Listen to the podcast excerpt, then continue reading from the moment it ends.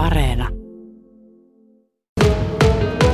Monta niitä semmoista tekijätä, jotka niinku on vaikuttanut toinen toisiinsa. Tietysti nuorten arvokisoissa ne, ne, ne menestymiset, ne, ne niin kuin kertoo, että juniorina pystyy olemaan oikealla tasolla ja ne kannusti eteenpäin, mutta onhan ne tietysti Tenho Raatikainen ensimmäinen valmentaja, joka oli ja otti vähän siipiensä suojaa ja neuvoi sen perustekniikan ja kannusti tähän keihäheiton juttuun, niin kyllähän sillä aika iso tekijä tässä jutussa, että ollaan tästä pystytty se 30 vuotta sitten touhuamaan ja tietysti on minä sanonut, että nämä esikuvat, mitä on ollut, että minä olen sitä ikäluokkaa, että urheiluesikuvat ollut suuri merkitys minulle ja niitä seurattiin tarkkaan ja kokeiltiin eri lajeja. Ja Matti Nykäsen takiakin minä olen kyynärpääni murtanut viisivuotiaana, että onneksi ei tullut mäkimiestä, vaan sen vitsalle, että tulikin keihäsmies. Että, että onhan ne esikuvat ollut mulle se tärkeä ja tietysti olympiahoppeja varsin, niin sitten tämä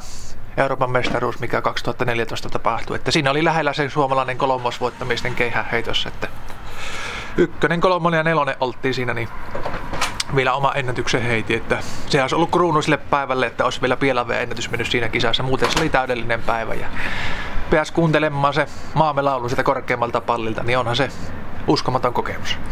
No minkälainen sun mielestä suomalaisen keihäheiton tilanne on? Muistelen, että olet joskus murjassu, että sen tietää, että kesä on kesä ei tarvitse mennä juhannukseen asti, kun Seppo Rättö ja Pauli Nevalakka kertomassa, kertomassa näkemyksiä, miten pyyhkii, niin miten siellä mennään? No nyt sai ilolla seurata tässä.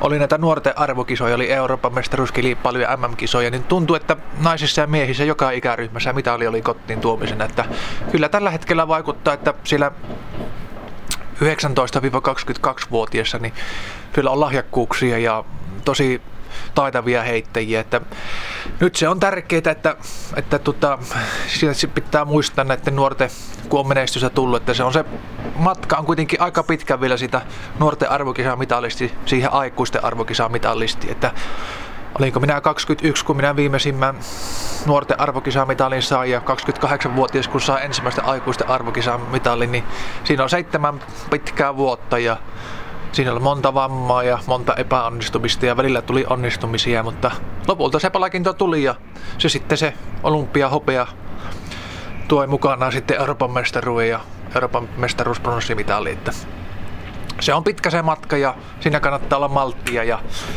tietyllä tavalla niin viileyttäkin, että pystyy tekemään ne omat suunnitelmat. Että hetkessä sinne ei välttämättä nosta sinne huipulle, vaan se tarvitsee myös sitä aikaa. Puhuuko meillä tässä nyt tuleva keihäsvalmentaja?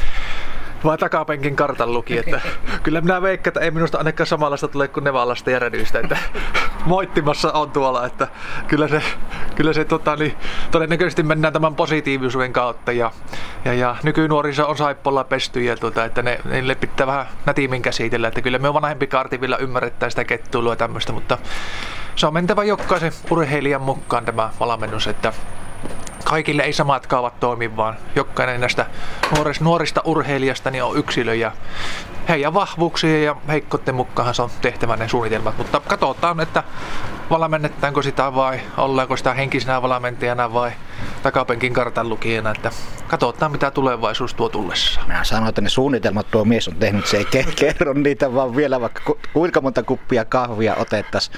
No puhutaan jostain, mikä on varmasti selvää tulevaisuudessa. Miten mehtuu hommat tänä syksynä?